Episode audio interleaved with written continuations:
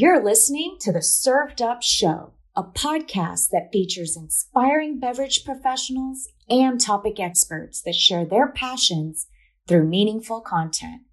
Your hostesses, Bridget Albert, is best known as the Market Fresh Mixologist, an industry mentor with over 25 years of experience. And I'm Julie Milroy, best known for my passion for leading change and helping others grow in their careers. Grab a cocktail and sit back. Let's learn how we can make a positive impact in our industry.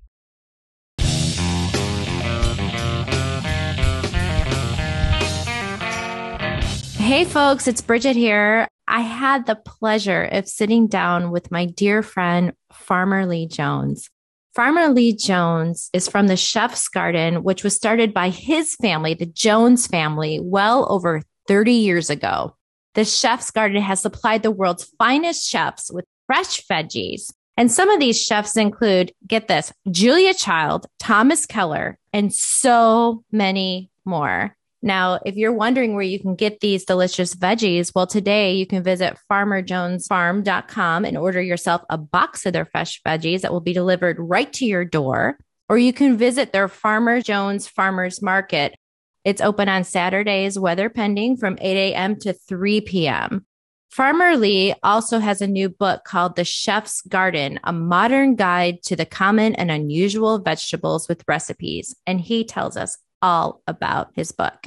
He also shared with me the importance of agriculture and the influence that farming and plants have on our health. And he gives us some insight on the future of his farm. Now, folks, you're not going to want to miss this show. Sit back, get comfy, grab yourself your favorite Maker's Mark cocktail, and enjoy the show.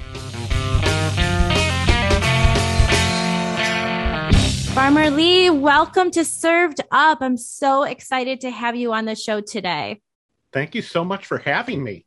Absolutely. Um, can you tell our listeners, you know, how did you get the name Farmer Lee? Where did this come from? My name is Lee Jones, and of course, you know the old storybooks. Of course, uh, Farmer Jones, and uh, it seemed to work. Um, so, Farmer Lee Jones has been what I go by on Facebook and Instagram, and that's really kind of how Farmer Jones came about. Uh, the Chef's Garden, of course, uh, really was evolved from being truly a garden for the chefs. And ideally, that chef would have their garden to be able to walk out in the back and harvest, kind of like Thomas Keller does. And now many other chefs uh, can go out and harvest product and bring it in. And that's really what the, the menu represents is what's in season. Now, you know, I know from experience experiencing the garden, you know, personally, I had the pleasure and honor of visiting a couple times, you know, years ago with a bunch of bartenders, and it was just amazing. And one of the things that you shared with us back then, which I would love to hear the story again now, is really um, how did you get all the way from, you know, being a, a small farming um, family into working with chefs like, you know, Chef Thomas Keller? Sure. I mean, desperation, really. Um, uh, my dad was farming, and i really kind of go back further. We're located uh, right along Lake Erie in Huron, Ohio. And of course, uh, Lake Erie is the shallowest of all the Great Lakes. Consequently, it's the warmest, and it creates an amazing microclimate. And if you go back not too far into distant history, uh, before roads and refrigeration had developed to the point where there was a lot of outside competition. We think nothing. You know, you guys could get in your car from Chicago and come out to the farm in four and a half or five hours. And we don't think anything of getting on an amazing freeway like that and zipping 320 miles. But if you go back to the 30s, uh, the roads and refrigeration had not developed to the point where larger farming operations could, and refrigeration had not developed to the point where that competition could come in. So if you can think about the proximity one hour from Cleveland, one hour from Toledo, two hours from Columbus, four hours from Cincinnati, an hour and a half from Detroit, three and a half hours from Pittsburgh, all these large metropolitan areas with big populations of people. And then this amazing microclimate sitting right smack dab in the middle of it. The soil that we're on is actually all old lake bottom about 11,000 years ago. It's some of the richest sandy loam in the world. And so if you can visualize these farmers, a, a large farm was about 100 acres because that's all one family could take care of. And so they were truck farmers. Uh, and they would go into the farm market, farmers market, unlike what we think of today in Chicago or New York or or in any small city where there's a farmers market. Go back in your childhood. Think about the family-owned grocery stores that were in your hometown when you were a child. Probably most of them are not there today. One by one, those small family grocery stores went out of business, the same as many of us small family farms because large chain grocery stores came in. I don't know if you remember the Atlantic and Pacific Tea Company, A and P, we call yeah, it. Yeah, absolutely. Uh, Kroger, Big Bear, Fisher Fazio, chain grocery stores had the ability to buy for 300 stores, 1,400 stores. Those small family farms couldn't supply enough product to be able to sell to them. As the roads and refrigeration got better, larger farms in California, Arizona, Georgia, Florida, the Carolinas could do it on a bigger scale and they could ship it into these areas. Uh, my dad went to work for a very progressive grower in the 50s, and he invested in things like hydrocooling, palletization, packaging, shipping, and bought and worked with about 65 other growers from this area. It peaked with over 330 vegetable growers in this area. And so he bought from about 65 growers. They would bring all their product in, they would pack it under one label, and then he would be able to supply those chain grocery stores. Mr. Nichols was the guy that my dad went to work for at 14. Mr. Nichols had no children that wanted to be involved in the business. He got to retirement stage. My dad bought the business. By the time my dad bought it, the 65 growers had diminished down to about a dozen vegetable growers in this area. So my dad, to offset that, continued to expand his acreage. And by the time I was 15 or 16, dad was farming about 1,500 acres of fresh market vegetable. Um, the majority of that hand picked. And we shipped about 10 to 12 semi loads of produce a day, trying to compete with bigger farms. 1,500 acres sounds like a lot, but we were competing against farms that were 5,000, 10,000, 20,000, 30,000 acre farms there continues to be these con- conglomerations. The small ones go out of business, the big ones buy up another one, and they get bigger and bigger and bigger. Ultimately, and Bridget, you know that interest rates are historically low today.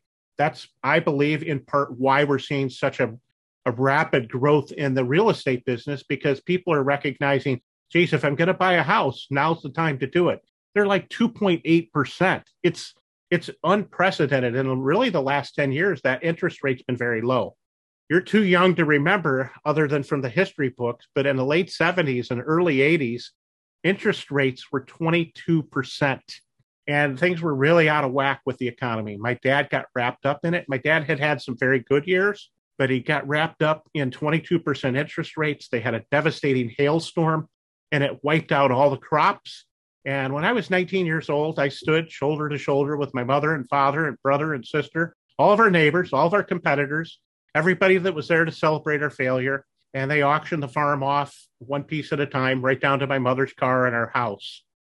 And uh, if you can remember going out with your high school crush, and then you you came home and uh, realized that he was breaking up with you to go out with your best friend, yeah, and your heart was going to like split out of your chest.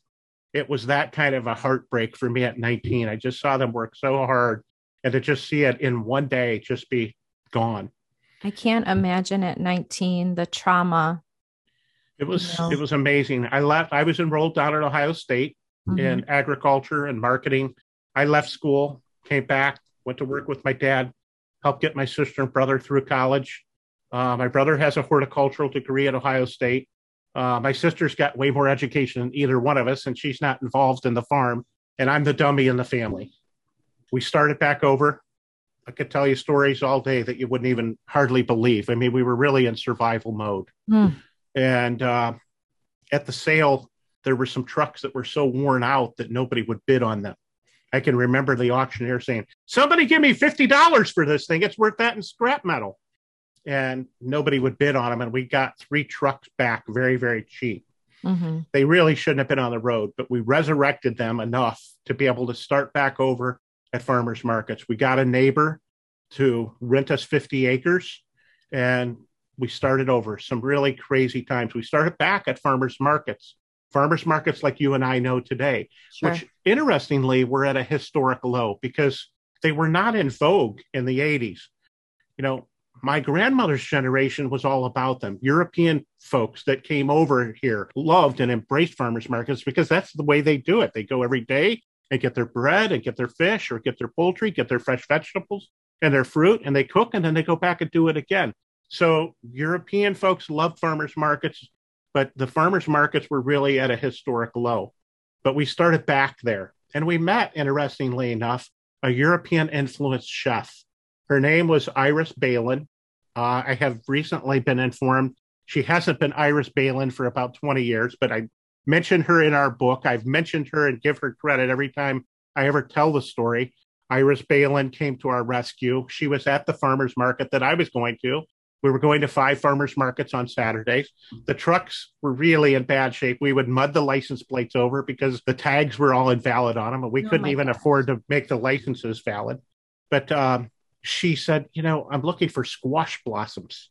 I'm looking for a zucchini with a bloom. My dad had grown zucchini squash for years, and he was an expert zucchini squash grower. But you pick them eight inches long, two and a half to three inches in diameter, 20 pounds in a carton and you put them on a pallet and you just like a traditional zucchini you would see in the grocery store. And here was this lady in a chef's jacket wanting a zucchini, wanting us to harvest a zucchini the size of your pinky with a blossom on it. And we just couldn't even imagine that. We knew that you waited till the zucchini got bigger and then, mm-hmm. you know, and the bloom fell off. And we brought them in for her and she just went crazy. I haven't seen these like uh, since I've been in Europe. I can't believe this. And she turned us on to a chef and then another chef. And then, of course, I know that you uh, know Jean Louis Palladin or knew Jean Louis mm-hmm. Palladin at the Watergate Hotel in DC. Sure. He was he came in, highly touted Frenchman, and he was very gregarious and very outspoken. And his message really was if you want to grow for me, you must figure out the right way to grow. The food in America is crap. I'm dumbing that word down. He didn't. Oh, you can crap, say the word. Yeah. Okay. and and oh. and if you think about American agriculture during that period, it was just it was really the economic engine because American farmers produce food cheaper than any other country in the world as it relates to our income.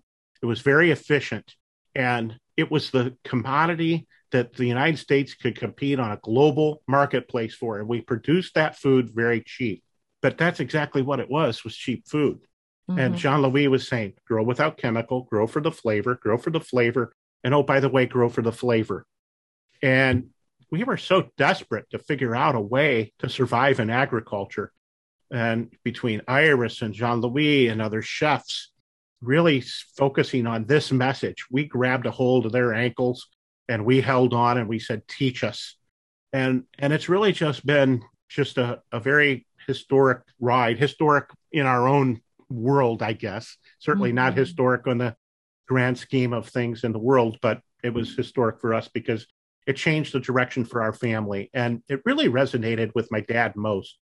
And when we started sort of looking at what were we doing and started looking at what they were looking for, it had existed in America. We had just lost our way. Mm-hmm. And when you started looking back, and a lot of our information come, came from agricultural books that were 100 years old. If you think about it, it was pre chemical, pre synthetic fertilizers. They were rotating in a true sense of the form of rotation. Mm-hmm. They were using cover crops. They were rebuilding the soils. And Google this. Anybody that's listening to this that's interested at all, and we all should be interested, from 1930 to 2020, the nutritional level in vegetables has gone down by over 50% and it's continuing to go down at an increasing wow. rate. That's, That's, a fact. Crazy, Lee. It's 50%? 50% and going wow. down now at an increasing rate. That's a fact. That's not my opinion. Google it. It's real. There's tons of information being and that's because of the chemicals and it, it's because not, not the way practices. It's because look, these these farmers are great farmers I'm not trying to throw any farmer under the bus. Mm-hmm. It's they're following the model that exists in America today. That is to keep the cost as low as possible. And if you could produce as many tons per acre as possible, as efficiently as possible, you can stay in business. Produce mm-hmm. cheap food is the motto. And they do it really, really well. It's the way that we're feeding the plant. When we use chemical and synthetic inputs, we can fake the plant out. We can increase the yields. We can produce more tons per acre. Mm-hmm. We can mm-hmm. use GMO, genetically modified crops, so that when we plant, we spray. You know, you tend to think of a farmer as plowing their fields. Farmers don't plow fields anymore because it's not efficient. You get more erosion, but also they've made planters that can go down through the fields, through the stubble, plant, and they spray at the same time. You think of farmers cultivating their fields. Mm-hmm. Farmers don't cultivate their fields anymore. Why? Because pharmaceutical companies recognize an word of entry in saying, look, we can give you a genetically modified plant so it'll kill all of the weeds so you don't have to go through there and mechanically eradicate. Mechanically mm-hmm. eradicating is cultivation. It's just like if you had a hoe and you were hoeing the weeds out of your garden. It's like mm-hmm. having hose attached to a tractor. Every farmer used to go through after they had the crops planted. So they would plow, they would fit the ground, then they would plant the ground. And then when it started to come up, they would go through with hose, in essence, attached to the tractor and eradicate the weeds mechanically. Mm-hmm. So by genetically modifying, the only thing that comes up is the soybean or the field corn or the wheat the thing that's crazy is it not only kills the plant, it kills all the biology in the soil. There's more life below ground than there is above ground. Hmm. And so we've wiped all that out. What does that mean? That means it doesn't have the ability to break the food down into a form that the plant can pick it up. So we're, that's where we're getting the, all the algal bloom in the Great Lakes. It's running off, unbroken down. I know there's a more scientific way to say that, that the, the, the food for the plant isn't broken down and it's being eroded off into the lakes. And then it's it's fertilizing the algal bloom. So in many ways my dad had a saying that the only thing we're trying to do is get as good as the growers were 100 years ago. Mm. and if you think about that it's pretty amazing. You know we jokingly talk about going out to harvest some vitamin d. I need some vitamin d. I'm going to go sit in the sun. We all said that but there's mm. so much more truth to it than we even imagine so we one of the things that we've done since you were here last, Bridget, is the biggest investment in the history of the farm. We put a lab in. Now you remember the old old semi trailer that we used I to do. have the lab in. Yes, I went in the old lab. Yeah, I right. remember it very well, and I was very impressed by the setup. I had never been to a farm like yours anywhere ever, and I live in a small farming town to this day. You know, I've never seen anything like it. So, well, we blew it up times a mm. hundred and it was because we felt like we really had to better, have a better understanding of what was going on in the soil and mm-hmm. what what was what effect were we having. For the last 40 years we've worked directly with chefs um, really good chefs and some really great cocktail uh, folks as well. Mm-hmm. and um, you know flavor was always the thing that they wanted but they wanted it natural. They wanted it without chemical. Do it the right way. And so that had been our focus. Our hypothesis was that not only were we improving the flavor naturally, but we we suspected that we were probably moving the nutritional levels up. Our future is health and wellness. So we've really been focused on this. So what we're doing is lab analysis on the soil. Just like if you were to go and have blood work drawn, you mm-hmm. find that you're high in iron, low in iron, high in calcium, all the minerals, what's going on with the minerals. And this is where it's really cool. And it's our personal belief. And it's whatever you want it to be for yourself. I'm not trying to cast my aspersions on anyone. It's our personal belief that God designed a system that's far superior to anything we can fake out chemically or synthetically. For us, it's about working in harmony with nature rather than trying to outsmart it. So once we find out the par on all these different minerals, different types of plants will harvest different types of energy from the sun. Just like our bodies will harvest vitamin D from the sunshine, clover, alfalfa, buckwheat, rye, sudan grass. We have a 15 species planting that we're planting, and we're planting two thirds of our acreage. It's an unprecedented commitment to harvesting the sun's energy. We're planting those in the ground and harvesting the energy from the sun. And then when we plant the turnip or the beet or the carrot or the tomato or the spinach or the lettuce or whatever it is we want to grow, it picks that back up. And then when we eat it, it builds our immune system. I kind of look at the way that we farm on a massive scale as Western culture of medicine. Hmm. When you get a strep throat, what do they do? They give you amoxicillin, a penicillin, a viacillin. It's always treating the symptom, where the Eastern culture is get the body in balance and defend against the disease in the first place. So you've got this graph in your mind about the nutritional levels from 1930 to 2020 going down by 50% and going down at an increasing rate. Lay over that this consideration a graph that says that kidney, liver, heart, cancer disease, attention deficit disorder, autism, childhood obesity, and allergies are a 3,000% increase in the same period from 1930 to 2020. It's not sustainable. No. We have to get focused on regenerative agriculture for our society, for sustainability, for the environment, just to be able to survive. And it's really been exciting to kind of be on the front end of really work. Do we have it all figured out? Heck no. But it's really exciting working out here on the front end. It's it's so we were so rejoiceful to hear 11 Madison Park when they reopened went all plant based. It's the future. Mm-hmm. It's really, yeah. really exciting stuff. The ripple effect of that is going to be profound.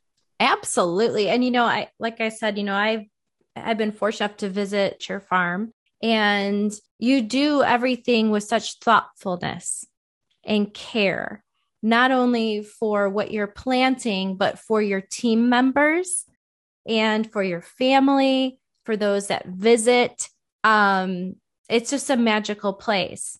And what you're doing, it, you know, you're you're leaving a legacy, is what you're doing. It's amazing. It's incredible what I would love to know, Lee, from you, you know, you said, you know, you've worked with some of the top chefs, not just in the US, folks, but around the planet, around the world. Can you maybe give us some of your highlights of working with these chefs?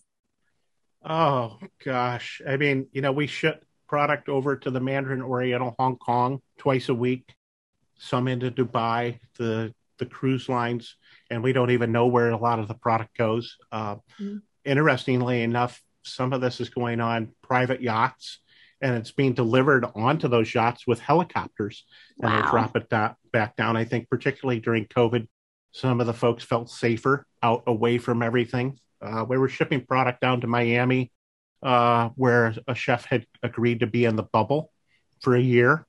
Uh, I don't know if you heard about that, but mm-hmm. they agreed to stay in there. That was pretty crazy. But yeah, I mean, you know, Rene Redzepi, of course, over at Copenhagen, mm-hmm. uh, has invited us over a couple of different times, and I spoke over there at his Mad Food conference. Um, you know, of course, Heston Blumenthal, and there's just so many great chefs all over globally of the world. It's uh, just been an honor to to learn from them and to get an understanding of what they're doing. So, you know, we're just continuing to learn every single day and it's exciting. There's never a dull moment. It's been a pretty crazy couple of years and bumpy for sure, really bumpy. Absolutely. Yeah. With, you know, we're still living in this strange time as well. I saw that one of the things that you, that you um, did at the farm was reopen your stand. Can you tell us a bit about that? Well, you know, last year, 100% of our business was directly tied to restaurants. And that was just like a light switch shut off. And there are 156 families here. And like you said a little bit earlier, and I guess I should follow up a little bit on that. You know, in the old days, a farmer's goal was to leave the land in better condition for future generations. And if they had done that, they had they had lived well and they had done their job and we still believe in the importance of that, but we think that it's so much more encompassing. We have a saying healthy soil, healthy vegetables, healthy people, healthy environment. But you know, there used to be a saying that if you can't make it in the real world, at least you could go back and work on the farm. And we've really tried to change the image of what, regardless of what occupation any of us are in, we could take it on with pride and dignity and do the best that we can with that. Mm-hmm. And we want to we want to be able to create a situation where families are paid a fair wage so that they can send their children to the schools of their choices that they can buy a home that they can have a car and they can have the american dream mm-hmm. and it's so important that agriculture we can create a revenue stream to to be able to pay our team in a in a way that's meaningful and supports the the talent that they are if we don't pay them a competitive wage, the good people are all going to go to some other industry. Mm-hmm. So it's really imperative for us to take care of them, uh, the people and the environment. Uh, we have to watch out for that environment, not just the land that we're working on, but the environment in general and what we do and how we do that, how we use our resources, how we don't waste those resources. We have a great story of a neighbor that produces popcorn. And as a byproduct of popcorn, he has hundreds of tons of corn cobs. And he was paying to haul them over eight miles away. And basically, it's a waste product for him, like taking it to a landfill to get rid of it. Oh, sure. And so they were hauling it over eight miles away and then paying to get rid of it. Well, we actually tore down four acres of repurposed greenhouses on the other side of Toledo. Took eight guys 12 weeks, one piece at a time, brought it back and set it up on the best piece of ground that we could. And then all across the end, we put a header and we put two boiler systems in. And now we're paying our neighbor $26 a ton for a product that he was having to pay to get rid of, and he's delivering at less than one mile. The corn cobs are a renewable energy, it's our fuel source rather than using fuels, traditional fuels as we know them, we're using the corn cobs to heat the boiler. And then we ran a million foot of tubing through the ground. So it's in essence, it's a geothermal system mm-hmm. that you're heating the water and that that heats the greenhouse enough to be able to grow the crops. And we're using a renewable energy. So it's those kinds of things that we have to look for and look for ways to limit our excess use of water. People, the environment, and the land really are are critical. Yep, that's a, that's an incredible, incredible story. I mean, talk about really being proactive in your community, helping out your neighbor, and at the same time, um, really being kind to the environment. All at the same time. It's just really super cool. so when these restaurants shut down, mm-hmm. we were kind of in an oh shit moment. Oh, I, um, yeah. it was kind of like deja vu. Mm-hmm. Here we mm-hmm. go again. And so we were looking for any base hits that we could create. And we had it done retail at a roadside farm market that we built 40 years ago. And it had been repurposed on the back 40 acres as a as an irrigation storage shed. So we went back there, dug it out. It was sunken down in the ground. It had a wasp nest and a fox den in it, and it was full of irrigation equipment. We unloaded it. We drug it down the road, literally behind a tractor, power washed it, gave it a new coat of paint, put a new roof on it, pulled it out, and opened up to the community because the community was nervous about going to grocery stores and where the food was being grown, who was handling it. And so we felt like it provided a real value to our community by having it open. Plus, it helped our team stay busy. We were committed. You know, you don't furlough a farm. We just, you know, we debated what do we do? Do we shut down? Well, you just don't walk away from a farm. It's kind of an intimate relationship. Uh, that may sound weird because it's a farm, not a person, but there's an intimacy with a farm that it's kind of it. And I look at we kind of look at it like a relationship. Can you imagine uh, you and your significant other, and your significant other decides they're going to walk away for a year and then walk back in a year later and say, "Hi, honey, I'm home." It ain't going to go so well. And we felt we felt like the farm wouldn't receive us back very well. We had to stay and nurture her and love her and despite the, the, the pandemic, she kept going and growing. And we wanted to keep our family, our family and our farm team safe, fed, employed, and try and do something to be able to help. And so we opened the roadside stand after 40 years. We we pivoted immediately to a nationwide home delivery where people could get product shipped directly to their home. Thomas Keller helped. He was working with the Legion Farms that was in the same situation we were with their lamb. They hauled these lambs ready for the restaurants, and then the restaurants were closed. And so that was backing up on them. So we did a partnership kind of thing where they uh, Thomas made a recipe that included lamb and vegetable, and uh, Farms brought the the lamb to us, and we put them in the box in separate bags, and so it was safe and shipped them out. But uh, it was unbelievable to see the outpouring of support from the culinary world throughout this. And so you know, it helped us keep moving. We just, our chef Jamie Simpson walked in, you know, normally we're picking edible flowers off and putting them in a package to ship out to restaurants. Mm-hmm. Well, I guess we were probably somewhat naive and thinking, okay, this thing is going to be over soon. So we wanted to keep the plants alive because we were afraid if things took back off and we didn't have anything to sell, not only were we going to lose the sales during the period where they weren't open, but then if they were open and we didn't have anything, so we were deadheading the the flowers. And Jamie walks in and we were just throwing him on the ground. And he comes in, and he's like, No, we can't do that. We got to figure out something to do with them. And so we made them, we uh, partnered uh, with Rare Tea Cellars in Chicago. And uh, we made an amazing tea with the edible flowers and some of his blend. And we made beet and carrot and pepper marmalades. And um, we had hundreds of pounds of sweet potatoes for the restaurants, and they weren't open. We were putting them in home delivery, but we dried some down and made dog treats. I mean, we were just anything that we could. And, you know, we're just so grateful. It was unbelievable to see chefs that were at home that normally would be cooking for their restaurants. They were home cooking for their families and they would buy a box and then post on on Facebook or Instagram what they had created with the box and helped. And it really felt like it was a, a family sticking together and helping helping us through it. We're just yeah. so grateful and humble for that. You certainly um, got creative during those times. And the fact that you made a tea with one of my favorite places in Chicago, I think that that's just, it's a beautiful thing, right? Absolutely. I mean, what a great partnership there. You know, just to get back to what you were saying early on, because it's really bugging me um, that the vegetables that we currently have have half of the nutrients that they should what do you see the future of fruits and vegetables and the things that we put into our body? If that continues, we're in deep shit. I mean, well, what's really exciting is that we're seeing numbers as high as 300 to 500 times higher than the USDA average through harvesting the sun's energy, through we're actually taking fields of clover or alfalfa or mixed cover crops, harvesting those as a green chop, folding them back onto the fields to feed the biology. When we don't put the GMO on, we don't kill the biology in the soil, and it can work and do all the things that it's got to do. And then you feed it with good, healthy product, and that's alive and it breaks down the food into a form that the plant can pick it up. It works. It's get out of the way of nature and help nature rather than trying to outsmart it.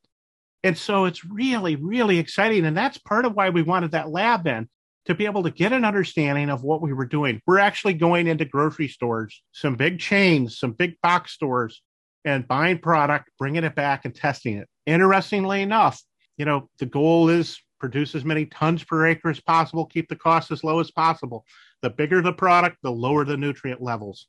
The smaller the product, the higher the intensity of nutrient, nutrient density, nitrate oxides. It's unbelievable. It doesn't matter even organic, inorganic. It's still being grown when it's being grown in a massive scale uh, for the tons per acre. The nutritional levels aren't there. So we can change this, and it's exciting. We actually are doing third party auditing with Nestle because, quite frankly, we didn't really figure anybody could even believe these numbers. Um, the superfoods are important. The watercresses, the arugulas, the kales, the Chinese cabbage. Just pull it up. Superfoods are just testing off the charts. I think that, you know, people have this uh, misnomer that if we eat healthy, that it can't be good, and I don't believe that that's true. Um, I don't. Was it Hippocrates that said, "Let food be thy medicine, and medicine be thy food"? You know, hundreds of years ago, and I don't think it could ever be more true than it is today we're, we're following Plant Strong. Uh, his name is Rip Esselstyn.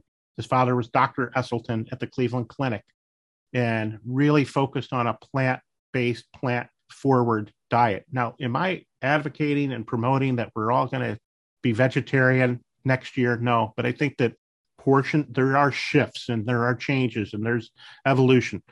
Meat portions, protein portions are going to be smaller and the vegetable can be center of the plate. No longer, I've seen it so many times when Mary and I have gone out to eat and she wants a vegetarian option. And they say, Well, we don't really have anything like that on the menu, but we can give you the chicken salad and we'll take the chicken off.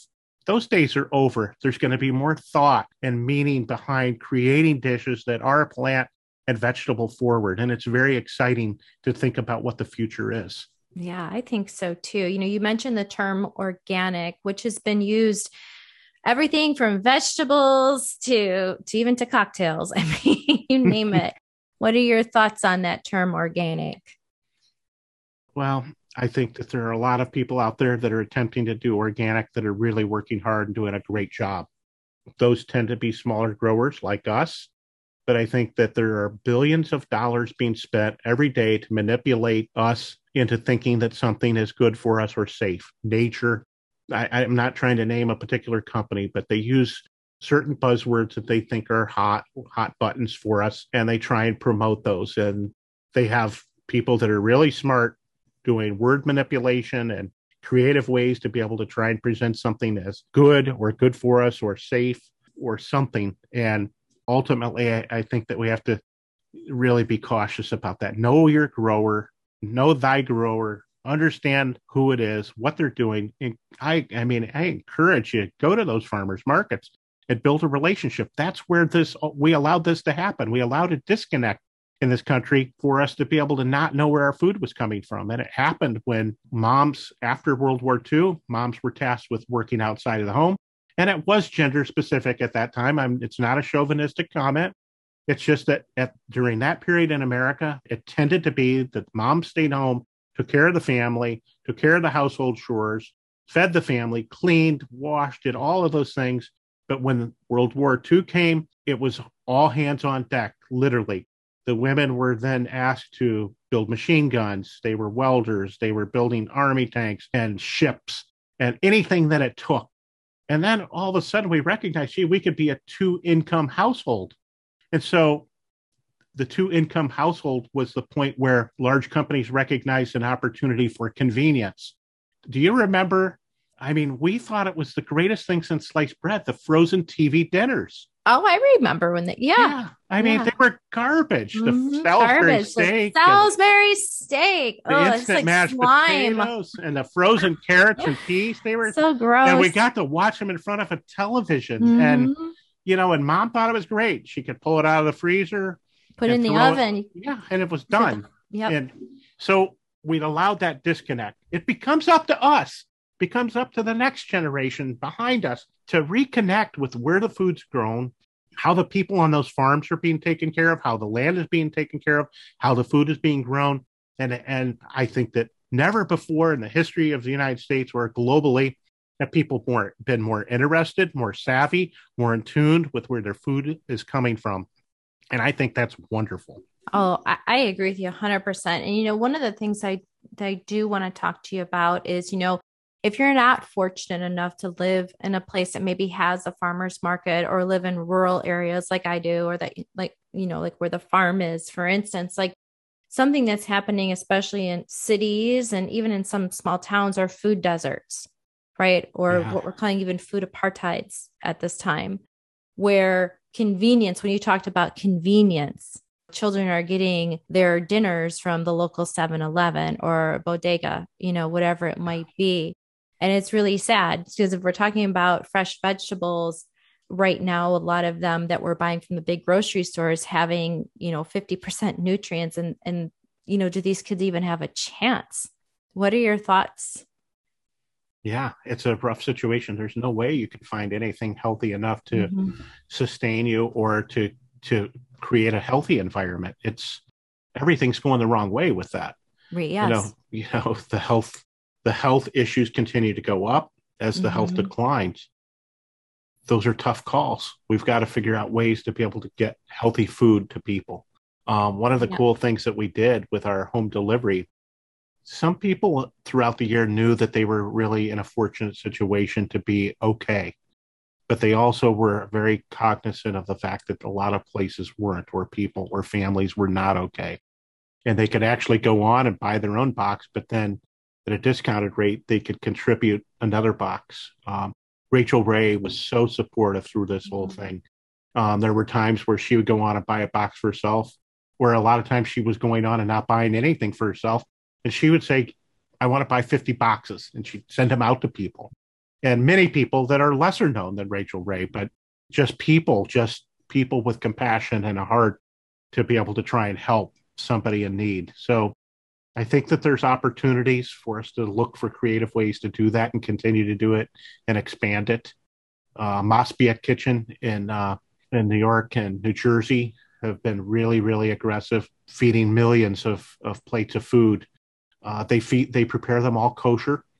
You don't have to be uh, Jewish to partake in one of those meals, but can you imagine having hunger, but then also a religious conviction that said that you couldn't eat that if it wasn't Right. prepared right. And Right. so it's just, I mean, it was so resonated with us that they were really doing great things that we've been involved with them. And uh, it's been exciting to see the work that they're doing. And of course, the needs are constant because Yeah. there's just so many people that need food. Yeah, absolutely. And I think, it, you know, your messaging is so important. It is so important. Um, and that the chef's garden is doing the right things to be sustainable and to, to last throughout generations, right? And giving those good messages out to the community worldwide as well. So when people like myself, you know, my mother, I want to make sure that I know where our food is coming from. I want to make sure our daughter Paige, you know, is not eating junk food all day, re- that her immune system will have a great chance when she gets out in the world. And especially as we're fighting through this pandemic that is still here. So Indeed. it- it's all very, very important. And it starts with folks like you getting out the messages so folks like myself and pe- our listeners can educate the next generation coming up as well. It's really it's it's an important message, Lee. It's it's all about I mean it's it's life. It's it's It um, really is. And it's, yeah. you know, I appreciate those kind words, but there, there's none of this that we do alone. Um, mhm. I mean, this is you and it's I and it's listeners. It's really being thoughtful and conscientious and purpose driven. And we have a choice and we need to really be conscientious about how we're spending our dollars and what we're going to Mhm. support in when we spend them. And I think that the younger generations are so savvy, uh, so much more savvy, um, maybe than I was and when I was that age, but thinking about you know where the food is coming from what types of things it supports how are those family and farm members being treated? Are they being paid paid fair wages? And what are you doing to take care of the environment? So i think that it's really exciting to see how purpose driven and thoughtful they are about how they're spending their dollars and i think we've got to be awake we've got to have our eyes open this is important we've got to get it and if we don't who will Right, right. And if we don't, then you know the next generation is basically sunk. So it's it's really important, you know, the messaging that you're put out. I think that um, something that our listeners would love to know. A fun question, and I'm sure you've been asked this a million times. But what is your favorite vegetable? I have been asked that a million I'm times, sure and you have. um, I always say, "What season is it?" Look, oh, I think that Mother Nature provides such a natural rhythm to what we should eat. Because we can get asparagus 12 months a year and ship it in from anywhere, does it make sense? Does it make sense from an environmental standpoint? Does it make sense from a cost standpoint? I think that if we will allow Mother Nature to dictate our menus and our recipes, one of the greatest questions that makes me so happy is when a chef calls and says, Farmer, I'm putting my menu together for next week. What should I be putting on it? Hmm. Hallelujah. yes. it's just, uh, okay. And, you know, we can do the Hmm. same thing when we go to farmers markets. And when you think about it, if you can visualize, and you're from the Midwest and a rural community as well. And I'm not trying to promote that stuff that's homegrown should be cheap, but I'm talking about the real value in it. It's a Sunday. Out here in our farming community, we kind of go back to when we can those uh, ideas of rest on Sunday. And so folks are out for a Sunday afternoon drive out in the country. They go buy a nice little farm, quaint farm, and there's a picnic table out in the front yard. And there's some beautiful tomatoes in a quart basket, and they're vine ripened, and the basket is heaping full. And there's a can there, and it's self serve, and the and the tomatoes are three dollars a quart, and they're so good that when you bite into it, and there's sun ripened, and you have to have a napkin in one hand and the tomato in the other because the juice is going to drip down your chin and it's just going to be so delicious. And it's $3. It's now January. You go in the store, you get this tomato, it's kind of red. You cut it open, it's mostly whitish and there's no juice in it and it's dry and it's $6 a pound Mhm. buy them when they're three dollars put them in a can preserve them save them and celebrate them in their peak seasons when i when asparagus is in season we should eat it three times a day And when it's out of season, we should lust for it for 10 more months. Mm-hmm. That's Amen. my answer. I love that. My goodness, now I'm hungry. have you got have you got your book yet? I don't have my book yet, but let's talk about your book. That's next on my list. It could also be used to hold down like anything from blowing away. like yeah. 670 me, pages. That is impressive. So I want to hear all about your book, Lee. Tell us where it's available and tell us what we're going to learn from reading your book. Well, you can go to Amazon. I would prefer you go to your favorite local bookstore mm-hmm. that are really doing a good job at bringing great diversity into the bookstores with lots of lots of wonderful books. So if you've got a favorite bookstore, go there and spend the dollars with them if you can. But uh, it's two and a half years in the making. In the middle of pandemic, we're still plowing through this book. You know, people ask how long did it take? I say 40 years of trials, failures, tribulations, and hopefully occasionally a success. If I if I were to say anything about the book, I would hope that it would inspire people. You know, you go in the grocery store, you go to the farmer's market, you walk by the celery root or the watermelon radish, and mom never cooked that, dad never cooked that. Mm-mm. I don't know anything about that. I'm not gonna I'm not gonna pick that up. You're not gonna take this book to the farmer's market. But rest assured, if you can find it at the farmer's market, buy it, bring it home. You're going to find some guidance on what you can do with it and play with it. One of the big things look, unless you've lived under a rock for the last three years, you know that we have a waste issue. And it's unconscionable mm-hmm. to think about the food deserts in America or throughout the world, and yet we have 40% food waste. And it's just sickening to think about that. But one of the things that, that we really try and bring forward in this, if you think about all the energy, all the water, all the nutrients, all the love, all the care that goes in to produce a plant. Let's just take, for example, a Brussels sprout. Have you seen a Brussels sprout grow before? No. And they grow to like three and a half, four feet tall. It's a magnificent, it's a that glorious, glorious plant with these beautiful leaves that look kind of like mm. individual cabbage leaves. And what those do is they provide a canopy because there's this long stalk that mm-hmm. grows right up the center. I mean, they're they're almost like a baseball bat. They're that thick. So if you can imagine this glorious, magnificent plant and all this energy growing just to produce the Brussels sprout, and you have these leaves, if we can reduce the waste by utilizing the entire plant, I would defy you if you were blindfolded, or any of your listeners to be blindfolded, and you were eating a Brussels sprout leaf or a collard green, I would I would not bet you the farm, but I would bet you a drink that you couldn't tell the difference between a Brussels sprout leaf and a collard green. They're in the cruciferous family, which means cabbages, kales, broccoli, cauliflowers, Brussels sprouts, all the same family. So if we can utilize more of the plant, of course, it's sweet corn season. We husk the corn, we throw the husk away and the silk away. We talk about an amazing tea that you can make, a corn husk tea Get out of here. A corn husk tea. I've never heard of such and a thing. It's really about inspiring. Do you need to follow wow. these recipes letter by letter? Jamie and Tristan spent enormous amounts of hours, a hundred recipes in the book. But they're really just to inspire you to be able to not be intimidated by things. Play with them, try it, and think. There's nothing that should be wasted when you do the trimmings. You make a vegetable stock we make a bone stock. You can actually take this long stalk. Why did we uh, use bone marrow over in Europe? Because there were countries through their survival of hundreds of years, they learned to use every part of an animal mm-hmm. the gelatin between the hooves, the oxtail, the eyeball, the brain. Every part of that animal was used. Why can't we celebrate the vegetable in the same fashion? You can actually make a vegetable marrow from the center of that stalk, and it's amazing.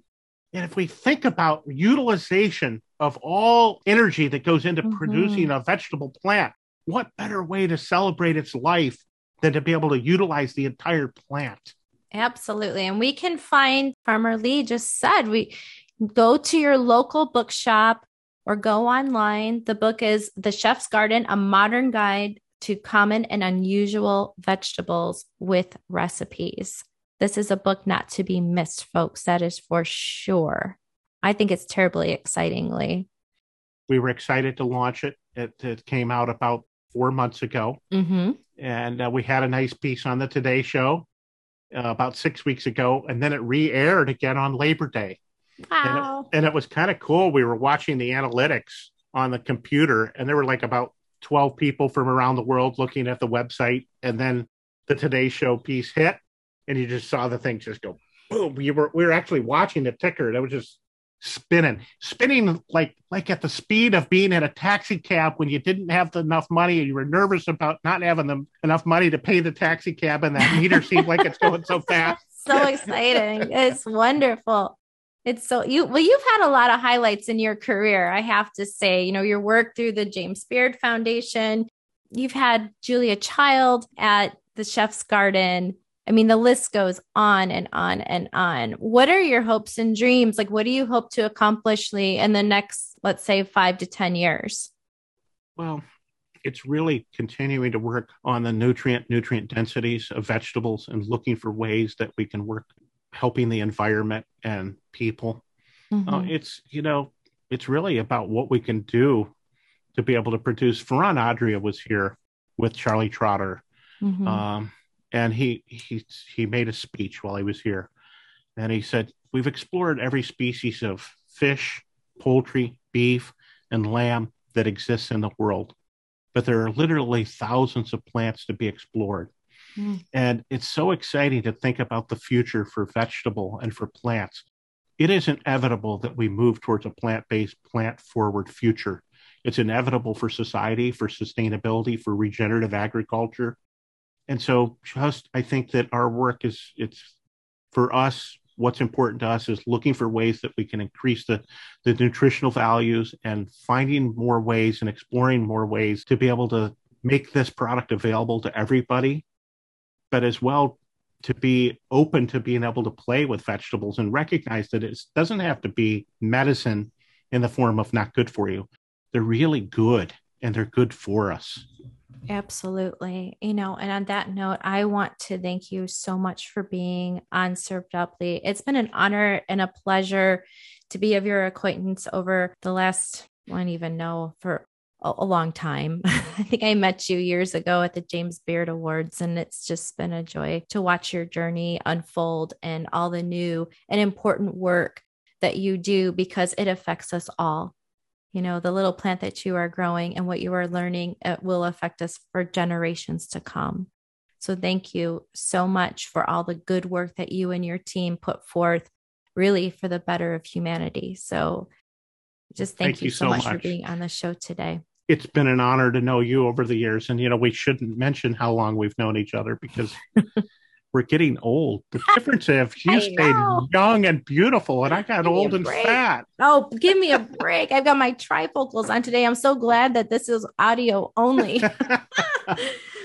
but but thank you. And I want to wish you and your family and your team just some great health and a Thank lot you. of peace during, especially during this time, Lee. Thank, Thank you, you, so, much. much. Cheers to you. Thanks. Cheers to Cheers. you. Thanks for listening. Served Up is brought to you by Southern Glazers Wine and Spirits. Produced by Zunu.online. Music by We Kill the Lion can be found on Spotify. Make sure to subscribe to be notified of future Served Up episodes. Cheers!